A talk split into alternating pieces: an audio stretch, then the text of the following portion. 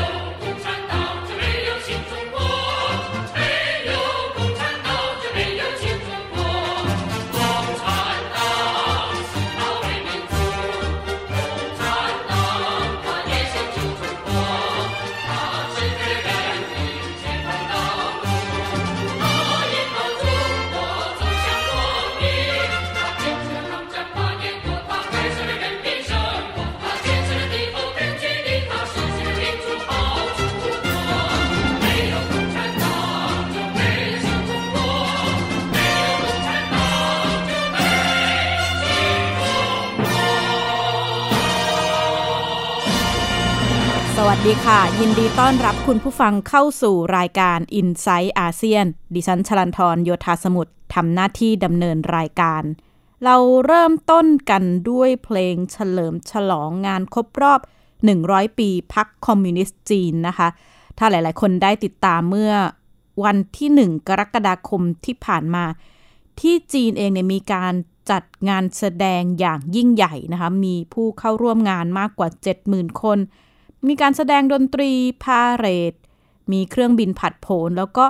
ทั่วทั้งประเทศจีนเนี่ยในเมืองสำคัญสำคัญก็มีการจัดแสดงแสงสีเสียง นิทรรศการนำเสนอประวัติศาสตร์ ความสำเร็จของพรรคคอมมิวนิสต์จีน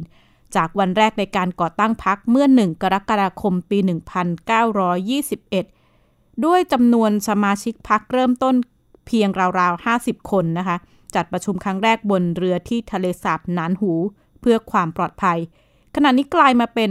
พรรคคอมมิวนิสต์ที่มีขนาดใหญ่ที่สุดในโลก โดยสมาชิกพรรคตอนนี้อยู่ที่ 95 ล้านคน แล้วก็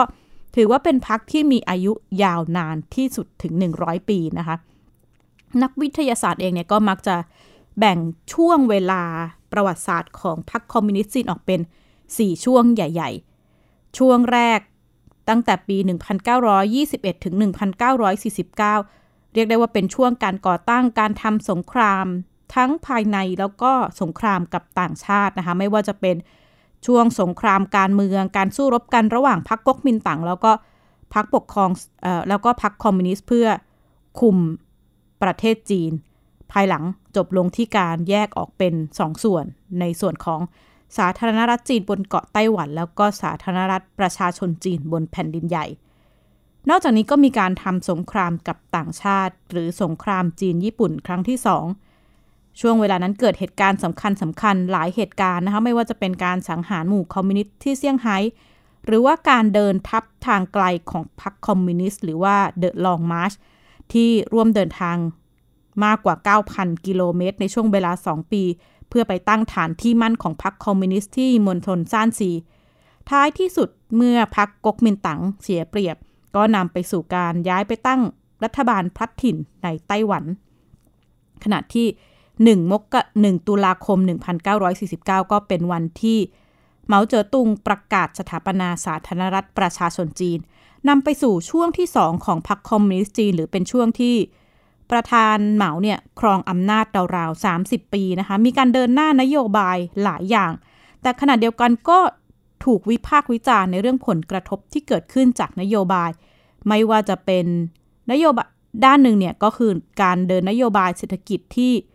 ชื่อว่าก้าวกระโดดไกลหรือว่า The Great Leap นะคะ เป็นความพยายามในการสร้างคอมมูนแล้วก็พัฒนาอุตสาหกรรมหนัก แต่ผลที่เกิดขึ้นเนี่ยทำให้ชาวจีนในชนบท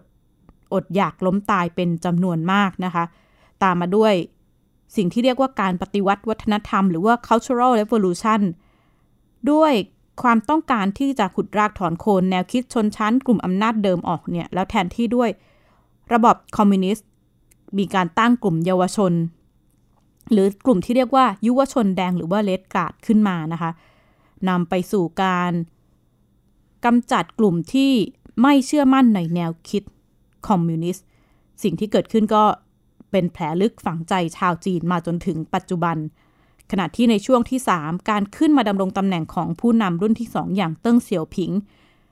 ยุคนี้เรียกได้ว่าเป็นยุคแห่งการเปลี่ยนประเทศจีนนะคะ เปลี่ยนขั้วความคิดจากประเทศจีนสมัยเหมาเจ๋อตุง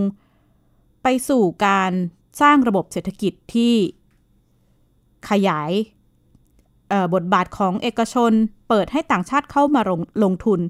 จนทำให้มีส่วนสำคัญในการสร้างจีนเป็นมหาอำนาจทางเศรษฐกิจณเวลานี้ ขณะเดียวกันในช่วงเวลานั้นก็มีประวัติศาสตร์ที่ ไม่ได้ถูกพูดถึงในจีนในเรื่องของการปราบปรามประชาชนที่จัตุรัสเทียนอันเหมินเข้าสู่ยุคที่ 3 ของเจียงเจ๋อหมิน แล้วก็รุ่นที่ 4 อย่างหูจินเถาทั้งสองผู้นำก็เดินหน้านำแนวคิดของเติ้งเสี่ยวผิงการนำประเทศสู่โลกภายนอกเปิดประเทศเพื่อพัฒนาทางเศรษฐกิจก็เดินหน้ามาต่อเนื่อง และเข้าสู่สมัยผู้นำรุ่นที่ 4 สีจิ้นผิง ผู้นำที่ขณะนี้อยู่ในตำแหน่งมา 9 ปีแล้วนะคะ หลายฝ่ายนักวิชาการหลายคนเนี่ย ก็มองย้อนกลับไปในอดีตของพรรคคอมมิวนิสต์จีน แล้วก็เห็นตรงกันว่า แม้จะมีความผิดพลาดในการเดินนโยบาย หลาย ๆ อย่างของพรรคคอมมิวนิสต์จีน แต่ก็ปฏิเสธไม่ได้ว่า พรรคเองเป็นพรรคการเมืองที่ปรับตัวเพื่อความอยู่รอดได้เก่งที่สุด แล้วก็สามารถเรียนรู้จากความผิดพลาด เพื่อรักษาความนิยมแล้วก็อำนาจ ดิฉันได้พูดคุยกับรองศาสตราจารย์ วรศักดิ์มหัทโนบลนะคะอาจารย์ เป็นผู้เชี่ยวชาญ ด้านจีน มองย้อนประวัติศาสตร์คอมมิวนิสต์จีน จนมาถึงปัจจุบันค่ะหนึ่งร้อยปีของพรรคคอมมิวนิสต์จีนเนี่ยถ้าเริ่มนับตั้งแต่วันที่ก่อตั้งใน เดือนกรกฎาคมปี 1921 นะครับ สิ่งที่พรรคคอมมิวนิสต์จีนได้ผ่านเนี่ยก็คือการต่อสู้แย่งชิงอำนาจทางการเมืองภายใน การทำสงครามกับญี่ปุ่นนะครับ ตลอดจนการทำสงครามกลางเมือง จนกระทั่งได้รับชัยชนะมาในปีคศ 1949 ความหมายในช่วงนี้ก็คือ พรรคคอมมิวนิสต์จีนเนี่ยได้รวบรวมจีน ให้เป็นเอกภาพอีกครั้งหนึ่ง แต่หลังจากปี 1949 เป็นต้นมา สิ่งที่พรรคคอมมิวนิสต์จีนประสบเนี่ยมีทั้งเรื่องที่ดี มีทั้งเรื่องที่ไม่ดี เรื่องที่ดีก็คือพรรคคอมมิวนิสต์จีนนั้น ได้สร้างสรรค์สังคมจีนเนี่ยให้มันมีเสถียรภาพ คือไม่ได้เกิดความแตกแยกจนถึงกับแบ่งเป็นก๊กเป็นเหล่าอีกต่อไป ส่วนด้านที่ไม่ดีก็มีเหมือนกัน เช่น ความขัดแย้งในหมู่ผู้นำด้วยกันเอง โดยเฉพาะเหตุการณ์อันเลวร้ายในช่วงของการปฏิวัติวัฒนธรรม ระหว่างปี คศ 1966 ถึง 1976 เหตุการณ์ในช่วงนั้นเนี่ย จีนเข้าสู่สถานการณ์สายจัดนะครับ เวลานั้นมีคนที่ถูกทำลายทางการเมืองออนับเป็นหลายล้านคนทั่วประเทศจีน ถือว่าเป็นโศกนาฏกรรมที่คนจีนในทุกวันนี้ ไม่อยากจะจำแต่ก็ลืมไม่ได้นะครับ แต่หลังจากที่จีนผ่านเหตุการณ์ช่วงนี้ไปแล้วเนี่ย จีนก็กลับมาสู่ภาวะปกติ ด้วยนโยบายปฏิรูปนะครับ ซึ่งในเวลานั้นนโยบายปฏิรูปเนี่ยทำให้เศรษฐกิจหรือการพัฒนาเศรษฐกิจของจีนเนี่ยมีแนวโน้มไปในทางที่เสรีนิยมมากขึ้น จีนได้เปิดประเทศ เป็นมิตรกับนานาประเทศโดยไม่เลือกอุดมการณ์จีนเปิดให้มีการค้าการลงทุนระหว่างประเทศ แล้วนำเอาเทคโนโลยีของต่างประเทศ มาต่อยอดให้กับประเทศของตัวเอง จนกล่าวได้ว่าทุกวันนี้เนี่ย จากนโยบายปฏิรูปในปี 1978 เรื่อยมานะครับ ตอนนี้เวลาก็ผ่านมา 40 กว่าปีแล้วเนี่ย เราก็จะเห็นได้ว่า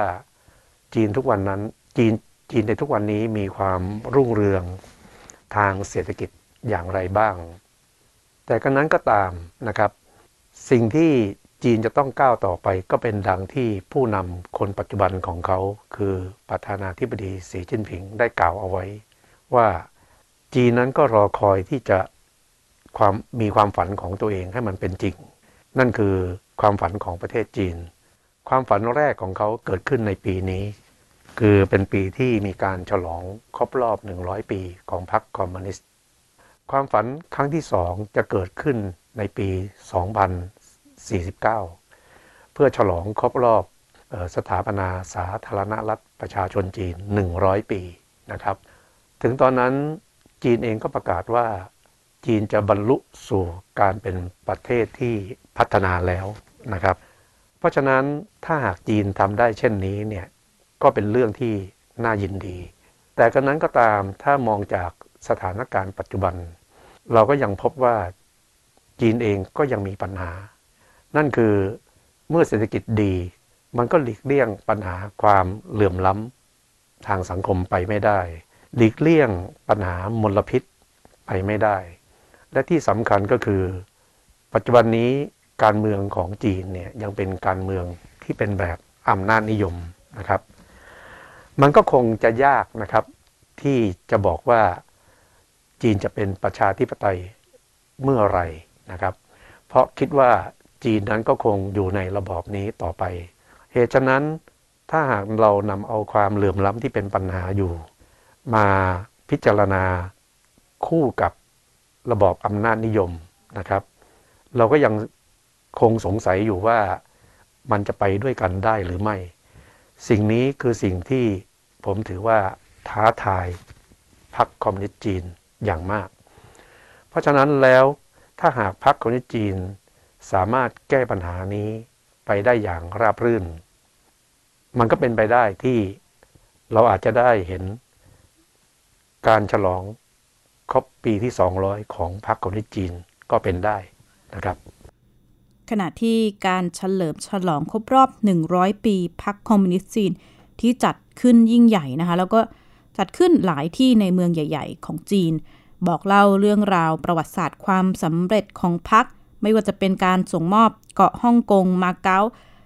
การต่อสู้กับญี่ปุ่นการจัดการกับโรคระบาดไม่ว่าจะเป็นโควิด หรือซา ไปจนถึงความสำเร็จในการพัฒนาทางเทคโนโลยีของจีนสามารถ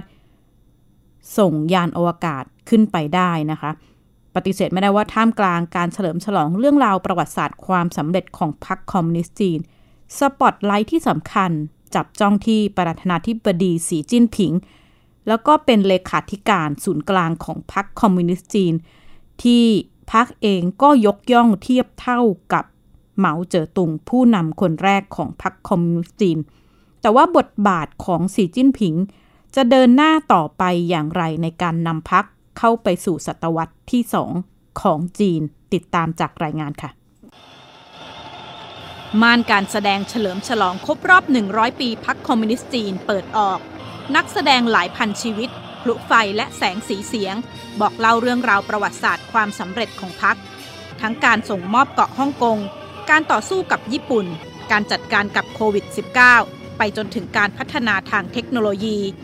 แต่ไม่ได้กล่าวถึงประวัติศาสตร์ที่ต้องการลบทิ้ง อย่างการปฏิวัติวัฒนธรรม และเหตุกวาดล้างจัตุรัสเทียนอันเหมิน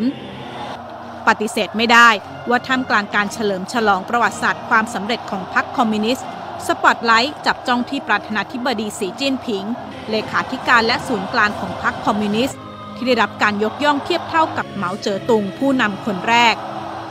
จากลูกชายอดีตรองนายกรัฐมนตรีสีจงชุน ที่ถูกปลดสายฟ้าแลบในยุคของเหมาเจ๋อตุงทำให้ครอบครัวชนชั้นนำกลายเป็นชนชั้นแรงงาน สีจิ้นผิงเป็นหนึ่งในกลุ่มปัญญาชนที่ถูกเกณฑ์ไปใช้แรงงานในช่วงปฏิวัติวัฒนธรรม ถูกกลั่นแกล้ง และปฏิเสธการเข้าร่วมเป็นสมาชิกพรรคถึง 9 ครั้ง ท้ายที่สุดในปี 1974 สีจิ้นผิงได้เข้าเป็นสมาชิกพรรคคอมมิวนิสต์ และไต่เต้าทางการเมือง ได้รับการแต่งตั้งเป็นเลขาธิการพรรคในการประชุมใหญ่ครั้งที่ 18 จากนั้นสีจิ้นผิงในวัย 59 ขึ้นดำรงตำแหน่งประธานาธิบดี ประกาศการเข้าสู่ยุคใหม่ของจีน สีจิ้นผิงกับแนวคิดสังคมนิยมเอกลักษณ์แบบจีนสำหรับยุคใหม่ รวมศูนย์อำนาจ ปราบคอร์รัปชันเดินหน้าปฏิรูปนำจีนสู่ประเทศพัฒนาแล้ว แต่ 3 ปีที่แล้ว แนวทางรวมศูนย์อำนาจ ถูกตอกย้ำด้วยการแก้รัฐธรรมนูญ ให้ผู้นำสามารถอยู่ในตำแหน่งโดยไม่มีวาระ ฉีกข้อกำหนดอายุการดำรงตำแหน่งของประธานาธิบดีที่เขียนขึ้นในสมัยของเติ้งเสี่ยวผิง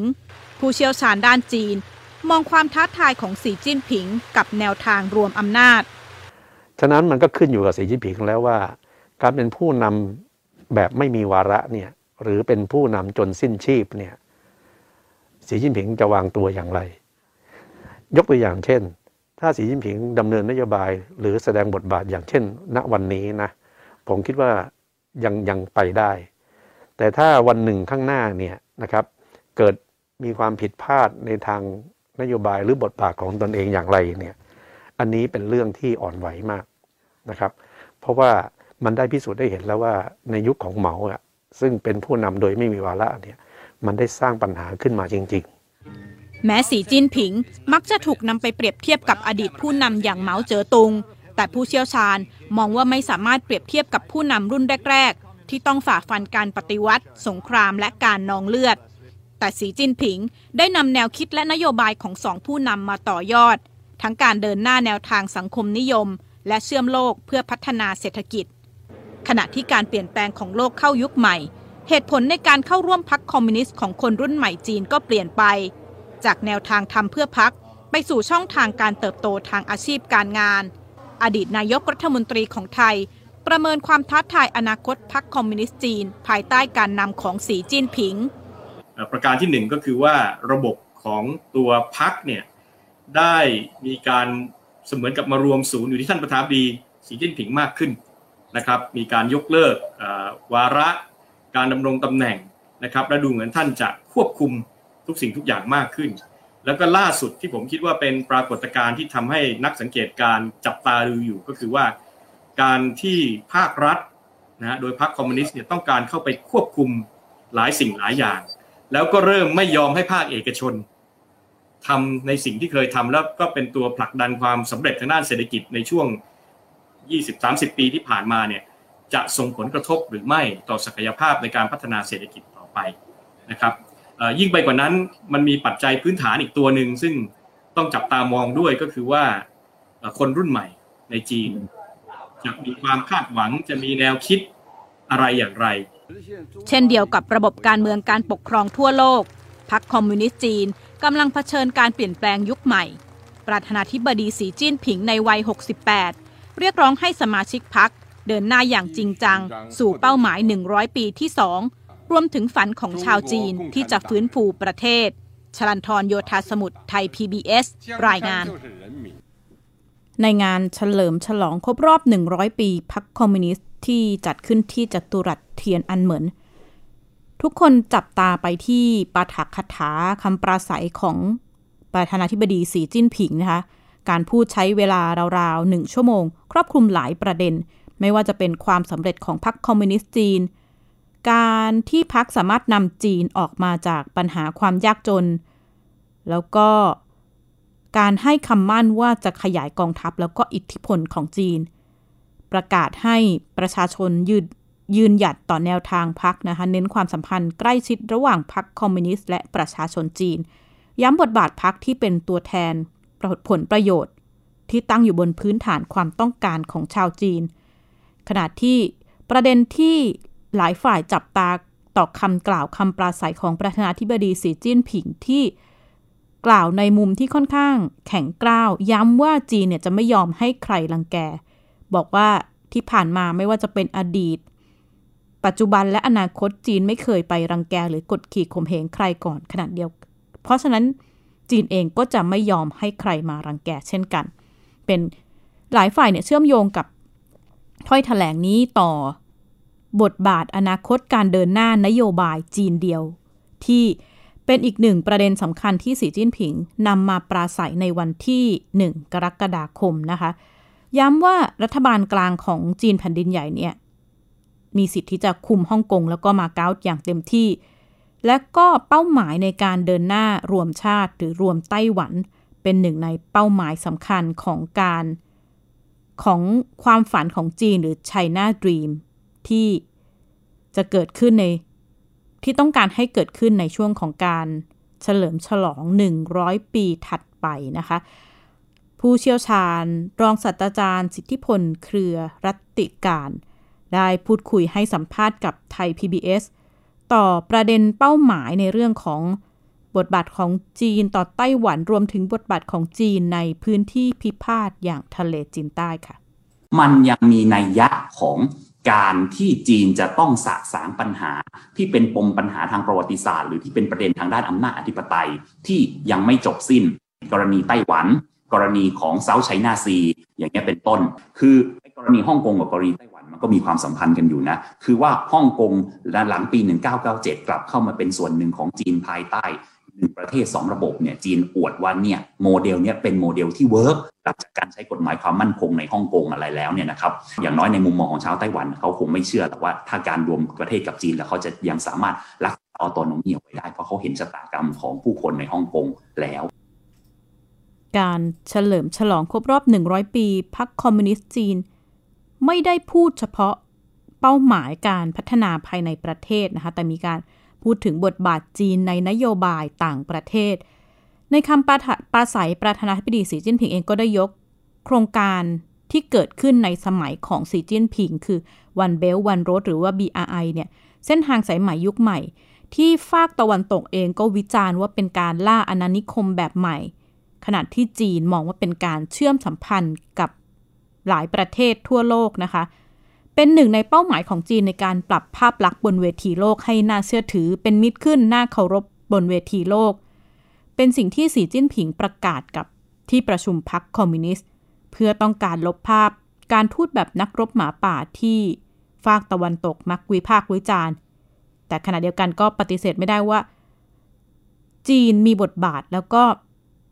มีอำนาจอย่างมากในภาคพื้นอาเซียน ดิฉันเองได้พูดคุยกับ คุณสุรศักดิ์ถนัดทางนะคะผู้อำนวยการศูนย์วิจัยยุทธศาสตร์ไทยจีน มองในเรื่องของบทบาทของอาเซียนในการคานอำนาจ ของชาติมหาอำนาจยักษ์ใหญ่อย่างจีน แล้วก็สหรัฐอเมริกาผ่าน โครงการระดับโลกอย่าง One Belt One Road แล้วก็ Indo-Pacific Strategy ค่ะ การประกาศ Indo-Pacific Strategy เป็นแนวคิดที่เราเป็น security cooperation เป็นความร่วมมือด้านความมั่นคง ในขณะเดียวกันยังเป็นความมั่นคงที่มีหลงเหลือจากเรื่อง collective security หรือเป็นเป็นพวกเดียวกัน ถ้าไม่ใช่พวกผมก็ก็อาจจะเป็นศัตรูผม เมื่อก่อนแรงขนาดนั้น แต่เดี๋ยวนี้ถึงไม่ใช่ แต่ก็จะเห็นว่านโยบายหรือยุทธศาสตร์ของ Indo-Pacific นั้น เกือบจะตรงข้ามกันกับ BRI ทีนี้ BRI เนี่ยชูธงอะไรฮะชูธงโชคชะตาร่วม ชูธงร่วมคิด ร่วมสร้าง ร่วมแบ่งปัน เพราะฉะนั้นการที่จีนชูธงเรื่องนี้เนี่ยจึงเป็นโอกาสอันดีครับ ที่ประเทศเล็กประเทศน้อย จะบอกว่าไหนที่บอกให้ผมร่วมคิด ไหนที่บอกให้ผมร่วมสร้าง ไหนที่บอกให้ผมร่วมแบ่งปัน เวทีต่างๆ ไม่ว่าจะเป็นโดยเฉพาะยิ่งอาเซบที่ตั้งขึ้นใหม่ จะเป็นโอกาสของประเทศเล็ก เป็นโอกาสของประเทศในภูมิภาคต่างโดยเฉพาะอาเซียนเรา ซึ่งเรามีบทบาทสำคัญมากกับการเกิดขึ้นของอาเซบจีนให้เกียรติแล้วก็เกรงใจ เพราะฉะนั้นคำว่าร่วมคิดในทุกโปรเจกต์ที่เกิดขึ้น ถ้าอาเซียนไทย แน่นอน ยืนธงของเราว่า เราก็มีแผนปฏิบัติการของภูมิภาคอยู่นะ เช่นเรื่อง connectivity อาเซียน connectivity เรื่องอาเซียน economic community เรื่องอาเซียน socio culture ขอให้ท่านอย่าได้ให้เราต้องไปหันเนื้อหันอะไรในแผนของเรา ถ้าเป็นอย่างนี้นี่ ผมเชื่อมั่นว่าจีนก็ เกรงใจ ในขณะเดียวกันทางตะวันตกก็ไม่กล้าที่จะบุ่มบามที่ที่จะเข้ามาด้วยเหตุสองสามประการ ประการแรกเราจะเห็นว่าในกลุ่ม Indo-Pacific ใช่ไหมครับ จะพูดเรื่องของ freedom and open Indo-Pacific พูดเรื่องของ freedom of navigation แต่การว่าใช้ freedom of navigation เนี่ยมันอาจจะไป ผมใช้คำว่า threaten เนาะไปไปไปคุกคามทั้งในเรื่องของผลประโยชน์ ทั้งในเรื่องของอธิปไตยของบางชาติ เพราะฉะนั้นถ้าอินโดแปซิฟิกไม่ปรับตัว และผมเชื่อว่าเขาต้องปรับตัว ด้านหนึ่งในการครบรอบ 100 ปีพรรคคอมมิวนิสต์จีน เราเห็นภาพความสามารถในการปรับตัวเปลี่ยนแปลงของพรรคจนนำมาสู่ความสำเร็จทางเศรษฐกิจของจีนณปัจจุบันนี้ แต่ก็ปฏิเสธไม่ได้นะคะว่า ศตวรรษต่อไปของพรรคคอมมิวนิสต์จีนกำลังถูกจับตาแล้วก็ท้าทาย และนี่คือทั้งหมดของ i n s i ซต์อาเซียนวันนี้ ดิฉันชลันทรโยธาสมุทรขอลาคุณผู้ฟังไปก่อน พบกันใหม่สัปดาห์หน้า สวัสดีค่ะ ติดตามรายการได้ที่ www.thaipbspodcast.com แอปพลิเคชัน Thai PBS Podcast หรือฟังผ่านแอปพลิเคชัน Podcast ของ iOS Google Podcast Android Podbean SoundCloud และ Spotify ติดตามความเคลื่อนไหวของรายการและแสดงความคิดเห็น โดยกดถูกใจที่ facebook.com/thaipbspodcast